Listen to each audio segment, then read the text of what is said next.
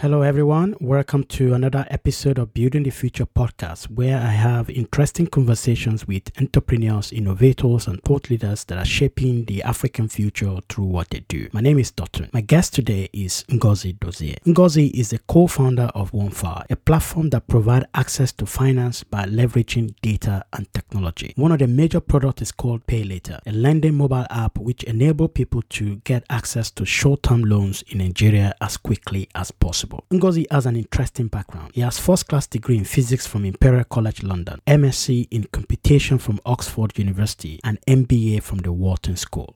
He's a nerd. Before he started his business, he had a career as a finance man. He used to be an investment banker with JP Morgan, a risk consultant with Arthur Andersen UK, and worked as a financial analyst with Deloitte. But now, Ngozi wears many hats as an entrepreneur. He is involved in several other businesses such as Cafe Neo, a coffee chain with outlets in Lagos and Kigali, a large franchise of Mr. Big's quick service restaurants in Nigeria, and a company that processes and exports coffee from Rwanda. In this episode, we spend a bit of our time talking about the opportunities and challenges in running multiple businesses at the same time and the paradox of focus for African entrepreneurs. I met Ngozi in 2016 and since then we've done some projects together and also had several conversations about growth and the impact of tech enabled businesses in Africa. This episode is an attempt to record one of those conversations. The next African story will be written by Africans. Meet the people using technology, innovation, and entrepreneurship to craft this new narrative. This is Building the Future podcast with your host, Dotun, coming up today on Building the Future. What is it about people that's been a challenge for you as a business standpoint? I think it's on, on two levels. I think it's getting people who are extremely passionate about what we're trying to do. I'd rather take 10 out of 10 on passion and say 7 out of 10 on ability than 10 out of 10 on ability and 7 on passion. Can you break that down? You know, I just think passion is what what will make people succeed. That willingness to win, to solve the problem. There are many people who are qualified, but they're not committed. We want commitment, and and so I think finding those committed people is, is key.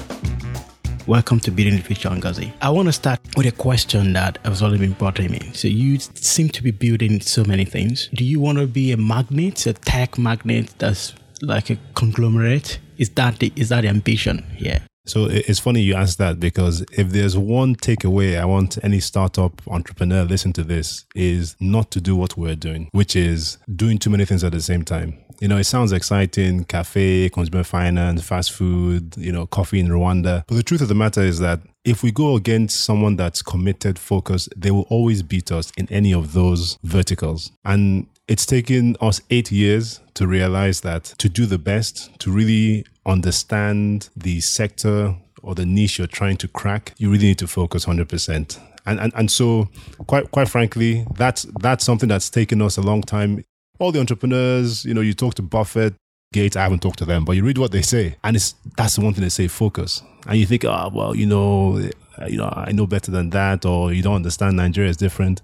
But but there's a different narrative to that. It's, I understand that. So that uh, about the power of focus, and because I build a business in the, in the West, and most of the time when I talk to investors, right, forcing to tell you, even when you're doing one company, they will tell you to focus. I think I read a story about Bill Gates' dad in, um, arranged uh, a lunch or dinner with Buffett for, for Bill Gates, and they asked both of them yep. to ask to write the most important thing a businessman should do is focus. Yep. But having said that, though, you look at the most successful entrepreneurs in Africa, they they are not like those guys. Mm. So I was listening to at a conference in London, I was listening to Oba Otudeko, the chairman of Honeywell. Right. And he actually addressed that. Mm-hmm. He said many people would tell them, uh, African entrepreneurs, that why you know focus, we are doing so many things. And the yeah. guy said, we have to be so, we have to survive. We see opportunities everywhere, yeah.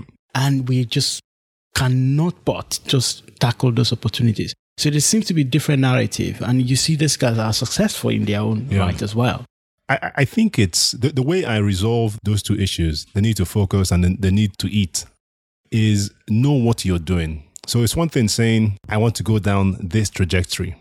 But in the meantime, I need to eat food. So I'm going to do these things just to get some cash. And there's another thing to say, I'm going to, I'm going to be the best in three things.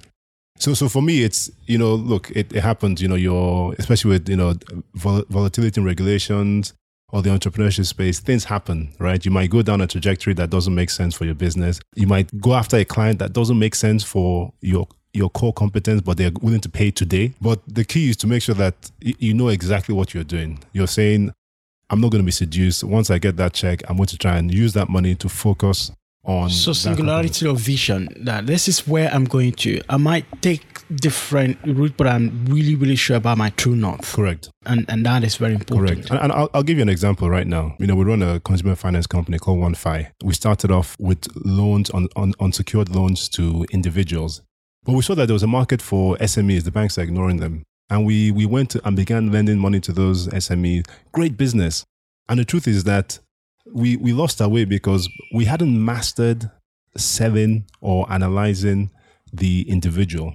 And so now we have, we're straddling, you know, SMEs, individuals, two vastly different businesses. I mean, even though they were the same lending, micro lending, but they are different verticals and they can lead you to different paths. I mean, even on the individual side, you have to choose dive into the group that earns between 50 to 80,000 naira versus 100k to 300k a month, etc.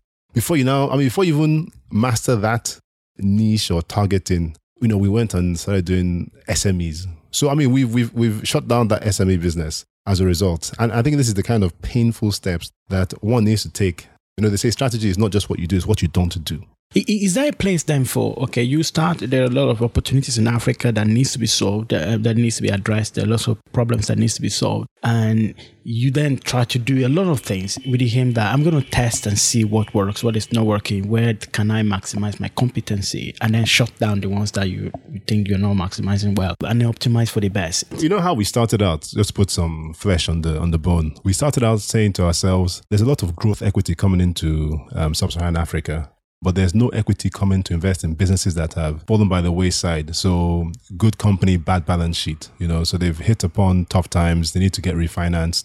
In the United States, you would have, you know, chapter 11. All the airlines have been through chapter 11 in the United States and, and, and they've, they've come out. They've been refinanced several times. Several times. And so we want to do, put that structure in place across Africa. So we said, let's do a small fund and let's invest in troubled businesses which is why we did, you know, coffee in Rwanda. We did some fast food here in Nigeria, and we tried uh, organic juice factory. In, Interesting, in because I'm playing with it with that with that thesis as well yeah, recently. Don't do it. why? So, so, so, here's what we, we we found out. I mean, first of all, it's distressed for a reason many times, and it's one thing to, and we were going to actively manage. Yes, try and get an expert, etc. But it's one thing. Yeah, but to, you use the talent to yeah, to turn around the business and finance. So talent and finance that was, that was the main thing. Exactly, exactly. And, and and two things dissuaded us from from continuing. One is that first of all, the it's difficult to find people with the right mindset to manage either distressed businesses or startups. You know, most of, most people that are technically competent have worked in you know, the large multinationals, you know, P&G, Schlumberger, etc. And it's one thing being technically competent. It's another thing having that startup mentality to roll up your sleeves, get dirty, don't get paid, etc.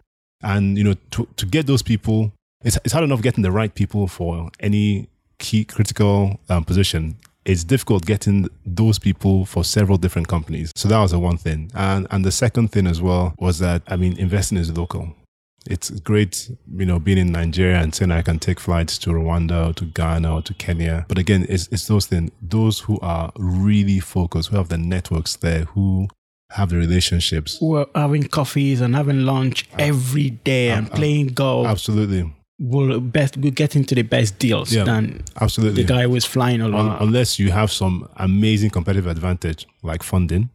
Okay. Um, I was about to say that was one of the key things. So uh, not direct, not in the same kind of thesis, but uh, Rocket Internet have this thesis that um, there is a growth in Africa that is coming in, in the technology space, and then they, they brought money and talent. So we're gonna we're gonna start companies, and we're gonna bring all these MBAs and consultant from top four to come and run these businesses. Correct. What they had was that they had deep pockets and were able to go the long haul despite all the challenges. Yeah, I don't know too much about rocket um, the rocket businesses. Clearly, funding is not one of their issues. They're able to get some bright you know, um, uh, men and women to come to Nigeria, and I, and I think getting outsiders to come to Nigeria or other countries is actually a great idea because you know your focus. You know, you know nobody comes to Nigeria for you know for vacation. You know, not not not yet. But at the same time, though, I think you know all things being equal, that local entity that has funding, right? And that, really, that is the key differential in, in terms of what I see in most places is, is that local knowledge, you know, it really trumps,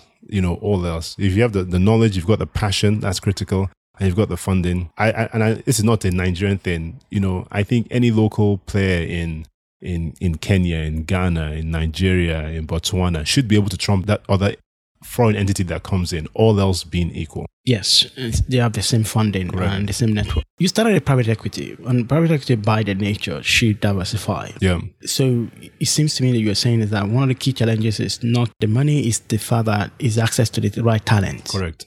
And but then focus shouldn't be an issue for private equity. So so I'll answer a different way. I, I think speaking about Africa now, it became very clear to us that we were, if you think as a private equity player, you're looking to invest in companies with you know management that um, either that you you like or people that you can bring into that company, invest, etc. And and our view was that there were not enough companies being built. The the issue was actually not a paucity of opportunities. It was a paucity of the right people in the right companies. And our view was VC makes more sense than private equity right now in, in the traditional sense, in the sense that that PE model of great management team, great business, and I'm going to help them grow from X to 4X. I think those are few and far between. Is it? That's my belief. Based on your experience and data that you've seen? Based on my experience and, and and ultimately that's why we stopped the investing game and said let's build those companies that in 5 10 15 years people may want to invest whether it's pe whether it's the stock market. But, but for us that is the opportunity is building companies. Okay so there are three three models there. One is private equity helping companies that are struggling but huge opportunities ahead of them and turning them from x to 4x that's like private equity play then the VC looking at in, investing in young startup um, that are using technology or innovation to scale and giving them money and say, okay, go and run. And then hopefully you, you, you return our money back to us. And it's the venture building model where so we spot this opportunity, we are going to start and um, wipe the, start from the scratch and build it ourselves and then maybe get some money in. Which of those model, based on your experience, do you? I think that last that last model is the best. So zero to one Zero to one. That's where the opportunity is. When you go from one to two, you know, I think the impurities, you can't do it the way you want it to be. It's always good in our, in our experience to just start from zero. No baggage. You're not trying to panel beat this business model because of the existing investors, shareholders, etc. It's let's start from zero and let's ask all those stupid questions that people are would be afraid to ask of in a different business because they they've got that baggage. You know, can, when you when you have nothing, you know, he who down, he who is down fears no fall. But you still have the issues with talent. Um, for those business, you still have issues with the fact that the, this, the model is not proven, and that means it's risky. And then the other fact that um, there may be somebody who has more money, who's raised more money, and can be faster than you because in a, in a very early market, the fastest wins, right? Right. So you still have all those issues. I'm, I'm just trying to compare now, like for like, compared to uh, one to two or one to 10. Yeah. The business model is proven. Okay, so you don't have to worry about that. You can tweak some things and scale. Your biggest challenge will be money and talent. But with zero to one, business model, talent, and money. You know, you know, I was always scared about situations where you know I've got to keep this business plan to myself because if somebody gets it, if a competitor gets it, they'll they win the market. And, and, that, that can happen. But the truth of the matter is that there is no new idea under the sun. And what differentiates companies is not that better business plan, it's execution. And that execution is done by individuals. So when that entrepreneur is extremely committed and she doesn't stop, she's not sleeping. Meanwhile, the competitor has this nine to five mentality. I've got more funding. You know, I'll always back that passionate entrepreneur that is just purely committed. So I'm a big believer in the the founder story. You know? But in the venture building, you're not. You're the one ideating and then hiring founders. Oh, if if that's what you're referring to, hiring yes. founders. Yeah, and then you have to get the talent from the. I don't think hiring founders makes sense at all. So how do you build a venture? Uh, what's your thesis? You you are the founder. So how do you? So tell me. Let's break this down. Venture building. How do you? How will you do that? That model of great idea, let's copy it, and let's go and find some founders, co-founders. I I don't buy into that. So what's your idea of venture building? How do you want to? How or how are you doing venture building? venture building, I see an opportunity.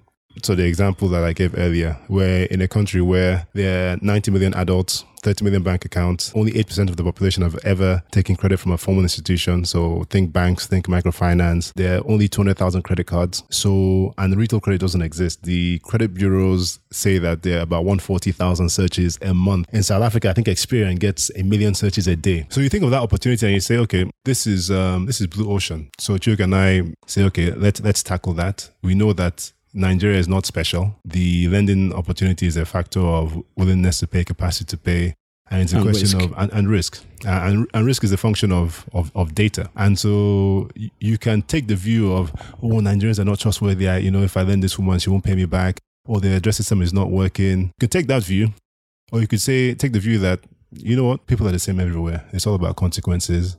It's all about repercussions. And it's also about the fact that you can use carrot and stick. You can say, I'll lend you 10,000 naira, which is our minimum loan now via product pay later. I'll lend you 10,000 naira and you can run away from it. And if you run away, if you run away and not pay, then I'll report to the credit bureau. I'll chase you, blah, blah, blah, blah, blah. Or I can say, take 10,000 naira and if you pay back, I'll double your limit. And if you keep paying back, I'll lower your cost of um, interest and I'll give you more money up to a point where I think you no longer have the capacity to pay. And it's that approach that we take. And, and so you talk to, you know, bankers, you know, here in Nigeria, and, you know, they say, oh, no, no, no, no, people will not pay. But, you know, there are over 400 people every day paying back Interesting. our loans, and that number is going to increase. And it's just a question of reaching those people, marketing those people. You know, the mistake many of us make is Nigeria is different. We're not different, particularly in retail.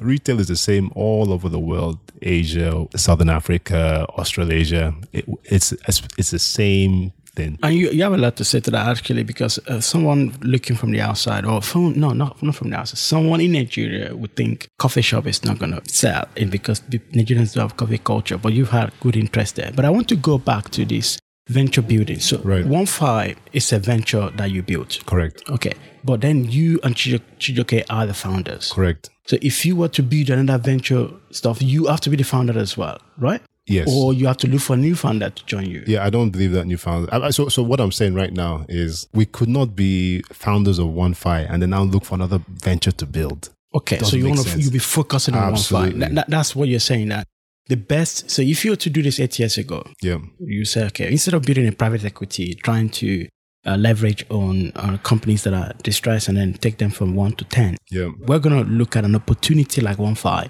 and we're gonna go all in. Correct. Is that what you're saying? Absolutely. If, if, if, you know, this is, I might start crying now because if we had done this eight years ago, would be speaking from my palatial mansion somewhere. But, but, but, but then you say maybe the market wasn't ready then. Maybe The market's always been ready for credit. is it? It's always been ready for credit. So, so yeah, maybe at that time the the proliferation of smartphones, the the ability to start up at low cost because of things like cloud architecture wasn't there. So you're you're right in that regard. And and the, and the talent as well, because a lot of things been happening in the ecosystem, and that is actually lifting the kind of talent that, that you can have access to. Um, the quality of talent has improved from eight years to, to now. Speaking particularly about credit, only thing that has changed primarily is the willingness of a few startups to actually say, I'm going to take the risk and lend money. And, and the truth is, we're in an industry now where, you know, quite frankly, every month I hear of a new consumer lending startup, you know? I know, And it's- quite a few that are thinking of doing. yeah, exactly. well. And and it, it's that willingness, you know, to to actually say, I, I mean, look for the banks. It just doesn't make sense. Every bank I know has you know two to five million customers. You know, the banks collect salary accounts. If I've put forty thousand naira in my account every every month for the last five years, why can't you just say, hey, hey, Dotun, thanks for your loyalty. Um, I'm willing to give you an 80,000 naira loan for 12 months. When I was, um, I was a student in the UK, um, at university. One day I got a letter in the post. It's Barclays Bank and they'll give me a hundred pound overdraft, right? Hundred pound, you know, today, that's what about 50,000, 50,000 naira. Um, but the fact was I was a student. I wasn't earning money, but th- this institution had said, there's something about you that gives us confidence, confidence to give you a hundred pounds. Now, hundred pounds in those days. I mean, that was real money as a student. That was, you know, in some in some pubs, that's about two hundred pints. You know? And that's what we need here. And the truth is, until recently, I was a Barclays Bank customer almost twenty years because one institution said, "I've seen your small small credits." Right, but something about you, like here's a hundred pound overdraft, and that's what's needed here. That's the only difference. So you think that's a gap that the banks just ignored and, and missed out? There is my theory.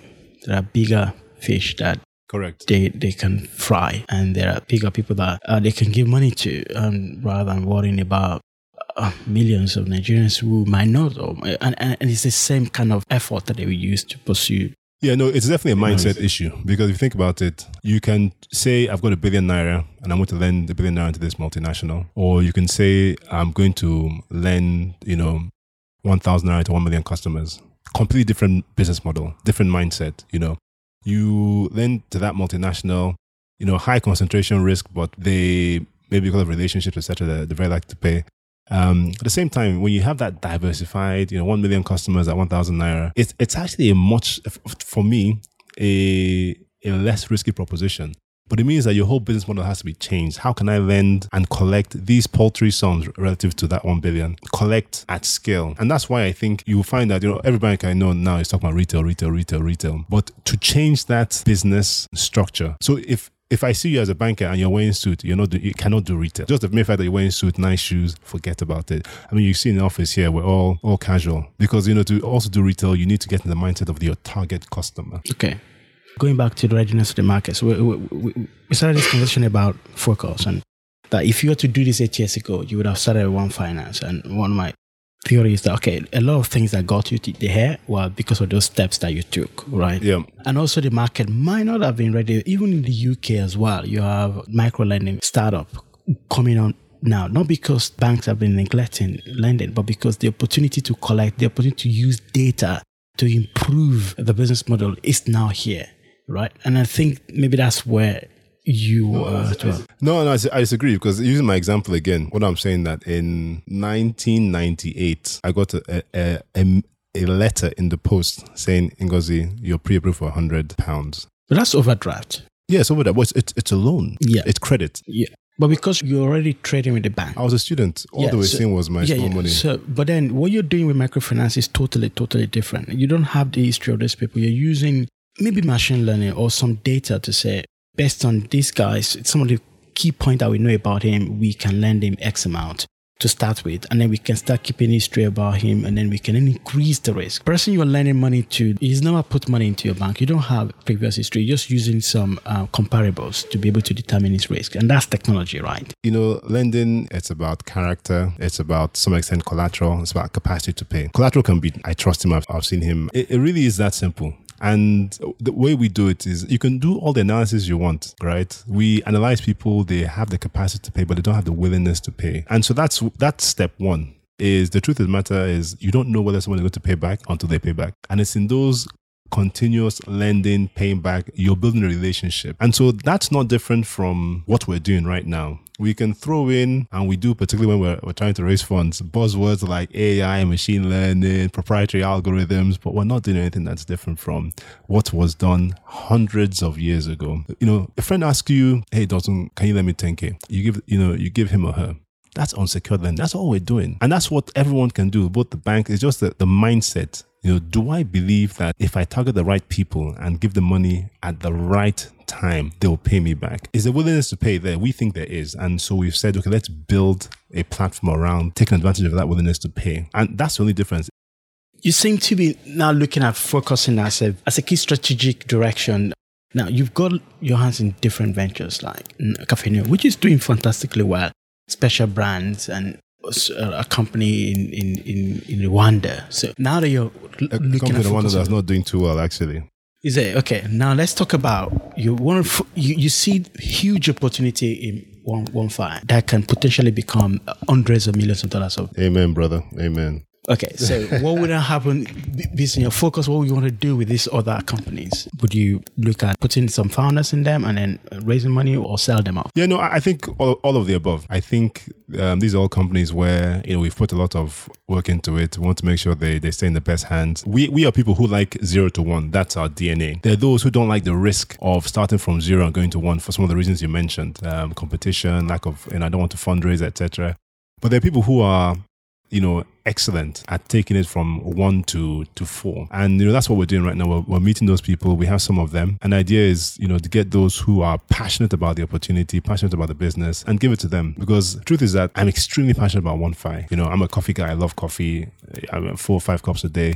I love the opportunity of sharing that experience with everyone else, but I'm not as passionate about that as I am about, about building another Starbucks. Exactly. And and the key, going back to what I said, is that it's all about the passion. So for us is let's find those people who really like the opportunity, who are really committed, who are willing to drink garri, make it work and, and share that experience um, with people and, and, and let, let them lead the charge in those things. Let's talk a bit about your background. You studied physics in Imperial College. You, you did computation in, in, in, Oxford and then you worked in investment banking. You had an MBA in Wharton. Um, it looked like your career, the way it was being structured, you be working in jacket wearing, um, Wall Street right. or, or, or, Canary Wharf. Right. What, what led you to start rolling up your sleeves and trying right. to build companies? So you know, people's careers can be uh, can be confusing. I mean, first of all, I did physics because I didn't get the grades to do computer science. That's what I wanted to do. Well, interesting. I used I used to think that physics is very hard to get in compared to computer science. Well, at the time, they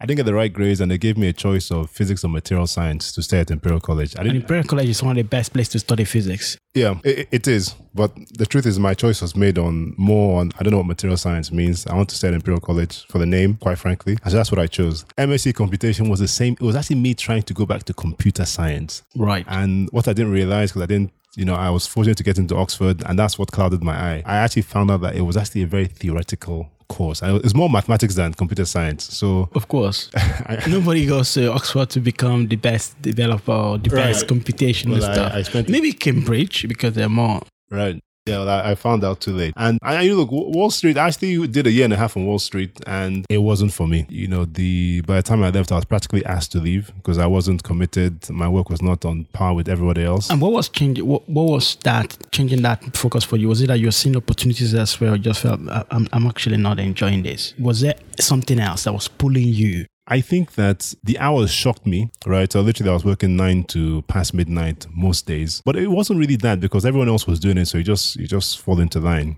It, it was the when you're doing those hours and you're not committed, um, it's an issue. And I recall there's a this guy that used to sit across me, Brenda. And he would always come to me and say, Oh my God, have you seen that deal? This company has bought this company. And you could see that he was so excited about the deal, the details of the deal. And I wasn't. I was like, Well, that's nice. And so if you have that attitude in a place like Wall Street where it's intense, it's not highly competitive then you start looking like an idiot. And, and the truth of the matter is that you need that intensity to withstand those hours. And I didn't have it. What were you doing? Wall Street? What was your role? So I was um, with JP Morgan for a year and a half, and I was in the consumer healthcare team. So it was it was M and A, it was leverage finance, an advisory, um, an advisory. Yeah, great team, fantastic group, fantastic company. But your heart wasn't it, there. It wasn't for me. So there was nothing else pulling you. You just knew that this is not for me. Yeah.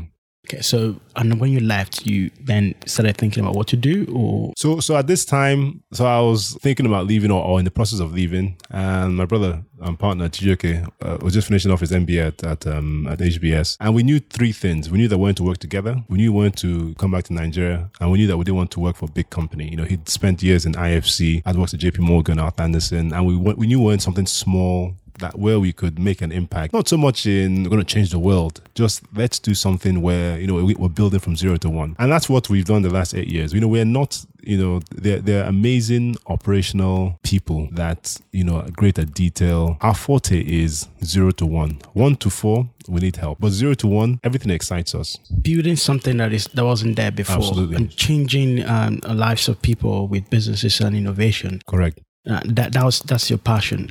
L- let's talk a bit about your background and whether anything from your background mm. speaks to that. So your dad is a banker, a very renowned banker, yeah. and um, a lot of say he's a billionaire, and and you grew up within building a bank right. and, and, putting all the work in it. Was that something that speaks into what you're doing now? Seeing your dad building a bank from, did he build it from zero to one?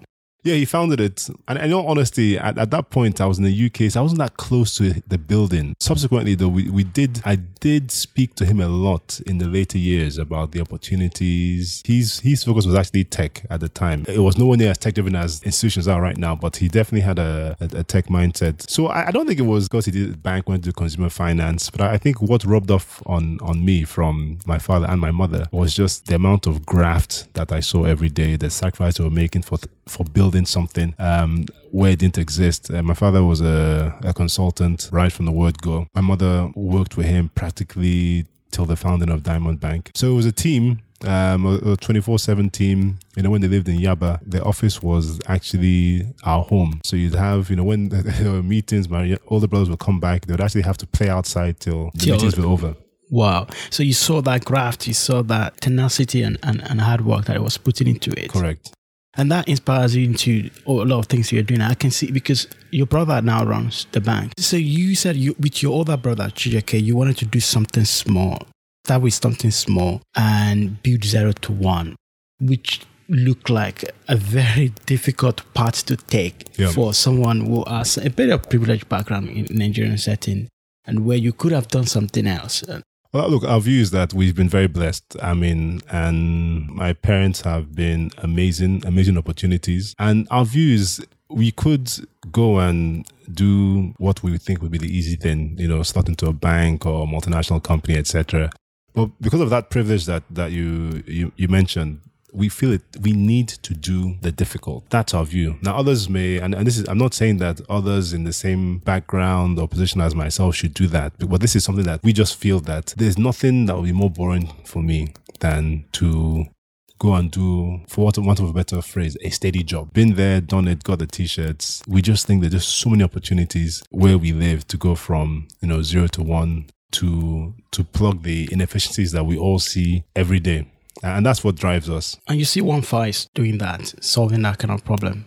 Yeah, I mean, if you think about it, if just thinking about the opportunities people have, you know, you go to the States, you go to South Africa, I mean, people live on credit. And that's not a bad thing. It just means that at different points in life, you need that extra bit of cash or that buffer. Um, so you want to buy a house, you know, it's it's beyond, it's, it's not your typical expense. And so you can borrow some money to help you. And, and, and so credit is a catalyst. And that's what we're trying to do. We're trying to provide a catalyst to people, whether it's at the individual level, the SME level, because that's what drives the economy. I mean, I think right right now, the consumer debt to GDP in Nigeria is about 7%. Um, I think Kenya is about 30%. Um, South Africa is 70%. United States probably over 100%. If we take that 7% and go to the level of Kenya right now, you'd probably recreate the whole, the whole financial services system. Think all the banks, think all the pension funds, or maybe not them, um, but definitely the insurance companies, all the MFIs. That's how low we are. So it's not a question of whether it will happen or not. It is definitely going to happen. And, you know, the banks are not doing it, but they'll be, they'll be doing it very soon. If you think about the biggest banks in, in the world,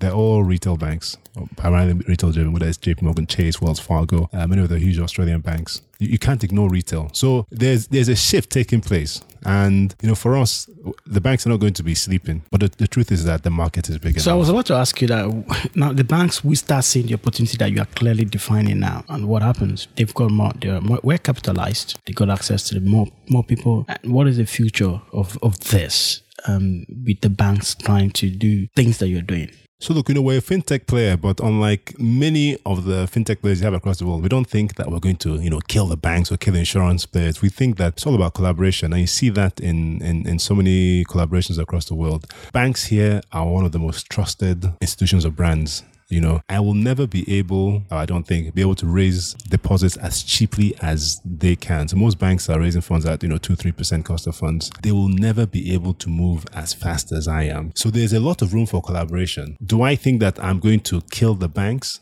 No. I'm going to collaborate with a few banks and the truth is, no bank should be scared of, of OneFi. Yeah, that's what I was about to say. That it's not about you killing the banks. It's about banks eating your lunch. Yeah, no, they won't. So, so no bank will be scared of OneFi, but the banks will be scared of OneFi if they're working with another bank, right? Because then when you have the that marriage of low cost of funds, high brand visibility, with our speed, our analytical capabilities, that's when you start getting word. Because if you think about it, what is the differentiator between all banks right now? All banks offer savings, they all offer a debit card, they they offer you know, means to pay bills, etc. How many banks have as their core competence I want to lend you money. And what do customers want? Yes, they want all those payments, etc. But that's they want access to they want, they want access, to, credit, money. access Right. to credit. So we will be able to help other banks provide that service in a quick, convenient manner. So is there a place for you being acquired by a bank at some point? All cards are on the table. I think it's very early right now. We're still building, we're still learning, but you know, every, everything's open. So you've raised money.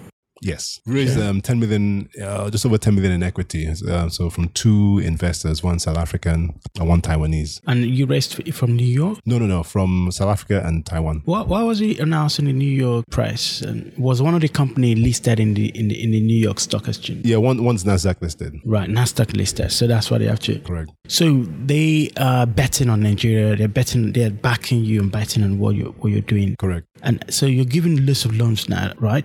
Um, because I see I see you everywhere. And um, so how big is in, in the market? And if you can give some numbers, how big? How many loans are you currently giving And and how many loans do you have capacity to give?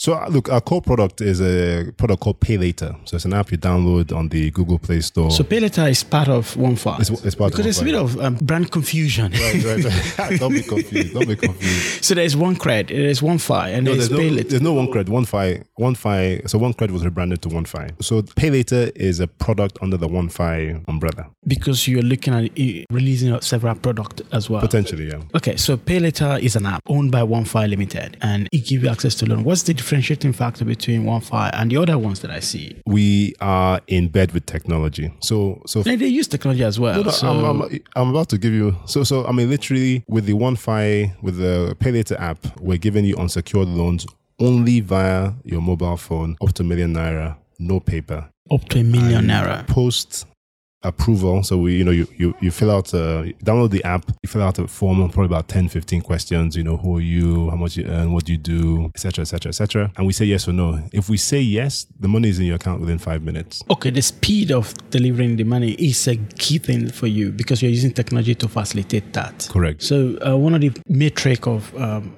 credit company is the is the payback. How people pay back. So what's the rate for you in terms of that you're seeing? So, so the key thing people tend to look for is the the, the rate of non-performing loans. Yes. Right. So I, I will, for comparative reasons, I won't, I won't go into much detail, but we're less than twenty percent. Less than and, and 20%. and if you think about it, I'm giving loans to people that we haven't met, at least not in physically, and I have a, a lower rate most commercial banks who do a lot of KYC, a lot of diligence.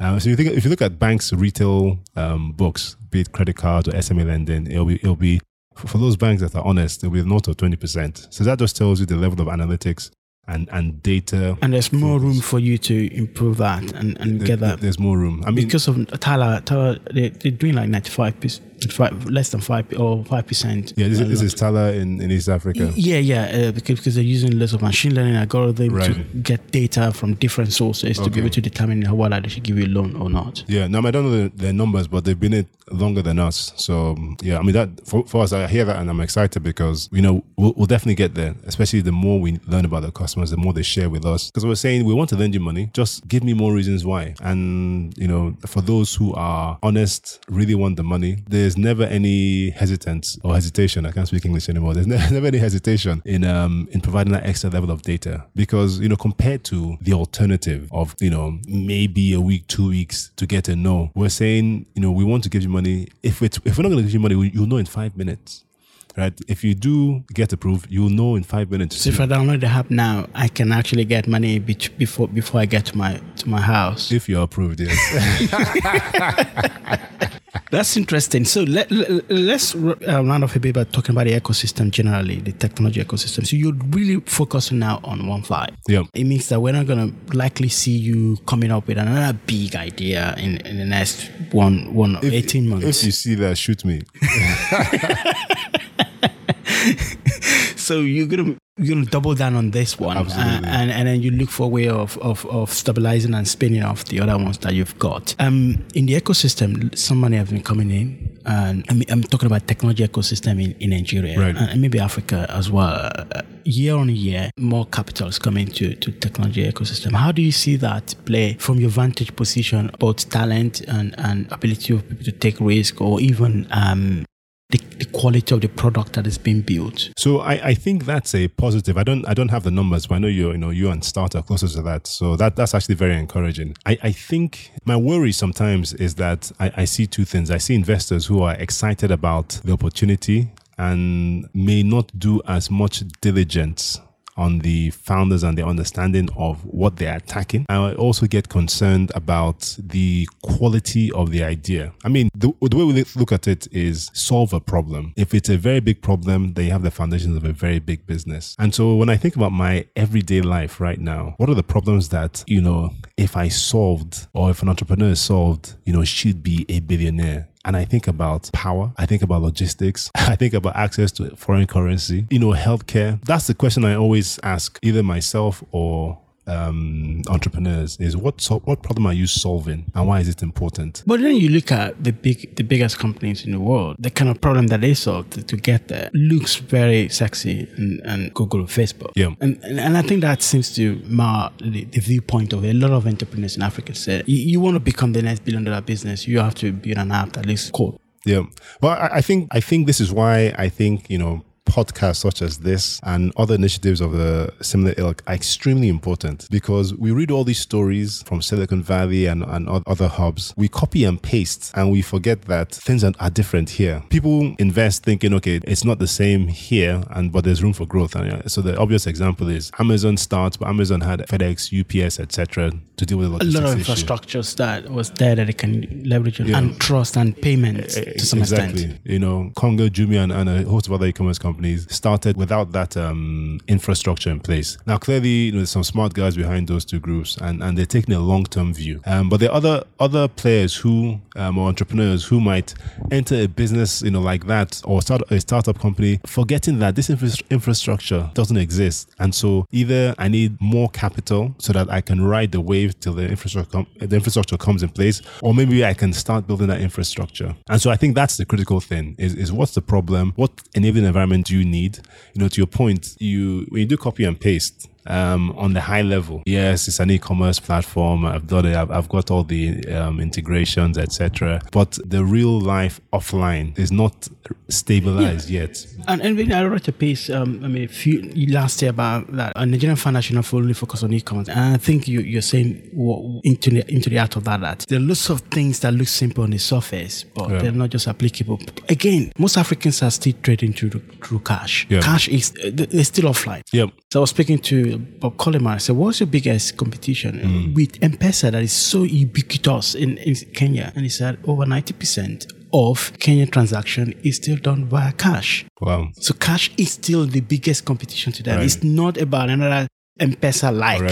It's, it's cash. It's people still trusting cash more than Yep. Electronic transfer or credit card. Yep. And I think you're speaking to that, that if you can solve problem that is for day to day people, Yep. and rather than what what can strike the headline on TechCrunch. of- Exactly. so, what is your biggest business pain point at the moment? People. Okay, and, and I, I kind of assume that would be the answer because most of the people I've interviewed have said the same thing. What is it about people that's been a challenge for you as a business pain point? I think it's on, on two levels. I think it's getting people who are extremely passionate about what we're trying to do. I'd rather take 10 out of 10 on passion and say 7 out of 10 on ability than 10 out of 10 on ability and 7 on passion. Can you break that down? You know, I I just think passion is what what will make people succeed. That willingness to win, to solve the problem. There are many people who are qualified, but they're not committed. We want commitment, and and so I think finding those committed people is is key. I, think as a as a founder, the ability to inspire and motivate people is, I think, an issue that Chuck and I struggle with. And I think the best leaders are those who are able to inspire the people around them to achieve great things. Is there a place of the culture and and then one because one of the key things that have differentiated a lot of startups because big startup have they crack that inspiring people is gathering people around a, a big idea, Yeah. a big vision. I'm, I'm reading this book. Uh, I think should read it, *Sapiens*. Sapiens. Okay. It's an amazing word. And this, this bit was talking about what differentiated humans from other apes was our ability to believe in a lie Mm-hmm. and to craft a lie. And that actually helped us because we are able to craft a lie and we can say, okay, this is a vision. So every other apes can say there's a lion there and- Right. and, and, and warn each other. But it's only humans that will say that lion is the guardian angel Right. of our community and gather people around that idea. And and then it seems to me that that's one of the key things that have helped a lot of companies to be able to grow really well uh, in terms of gathering and gathering people around a vision.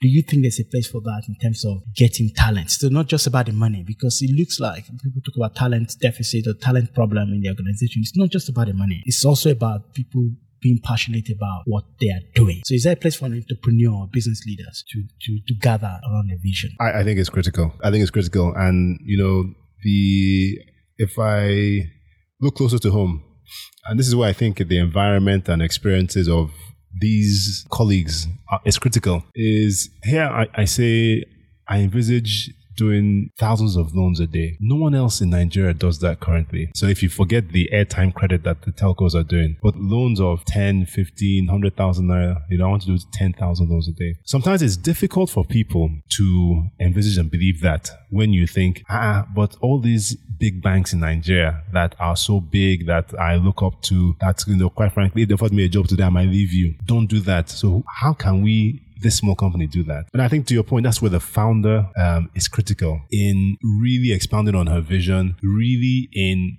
saying that vision day in, day out. So it's almost like you're, you're, you're like brainwashing. I've read a few books and biographies, and it seems like the best leaders do that. And They're just able by to share the narrative and get people to believe in them. Correct. And and then if you can celebrate small successes that are clearly on the path to that. So I go from 100 loans, um, which is, you know, something that was normal to 300 and people are like, wow, okay, it's not 10,000, but we're doing three times the number of loans. So I think it's that big vision, but also pointing out markers that people can grasp onto, almost like you're climbing a mountain and you're just little hooks that you can go. You know, hopefully three hours later you're you're almost there. And I think that's something that it's not easy as a founder, as a an aspiring leader. It's very difficult to To be able to continuously make that narrative. yeah in the face of adversity, challenges that are powerful, of course, on in any startup's journey. But is paying well also a big thing to be able to attract the best talent? I think it is, but the more and more I I, I go down this path, the more I, I really believe in equity. I don't think people. My experience has been people don't buy into equity. Um, when I say buy into equity, they don't believe in equity. You know, so I say, look, take a lower salary, but I'll give you equity in this franchise we're building. Okay, so you're doing that a lot. We, we try, we try, but my point is that most people don't. Like, no, no, no, no, no. Please just this equity you're talking about is very nice, eh? But please just pay me the the one I'm waiting for. Equity, we can talk about that later. I think it's changing, but we'll get there. What is your number one growth metric at the moment? It's um non-performing loan ratio That's what you look at every day to see whether you can tweak it and have levers to see. every day, every day. Uh, which book are you reading at the moment? It's called Titan. It's a biography of Rockefeller. Um, which business is getting you excited at the moment apart from? The one I like, I don't know too much about them, is a um, company I think called LifeBank that act as a aggregator of um.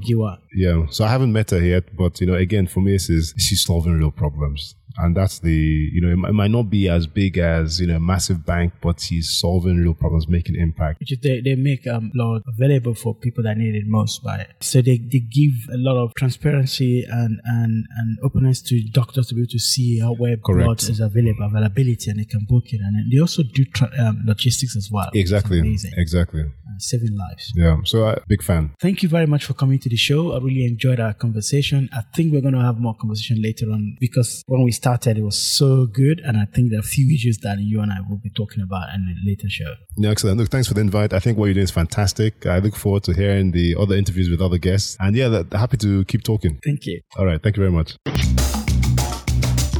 You've been listening to Building the Future podcast by Dotun.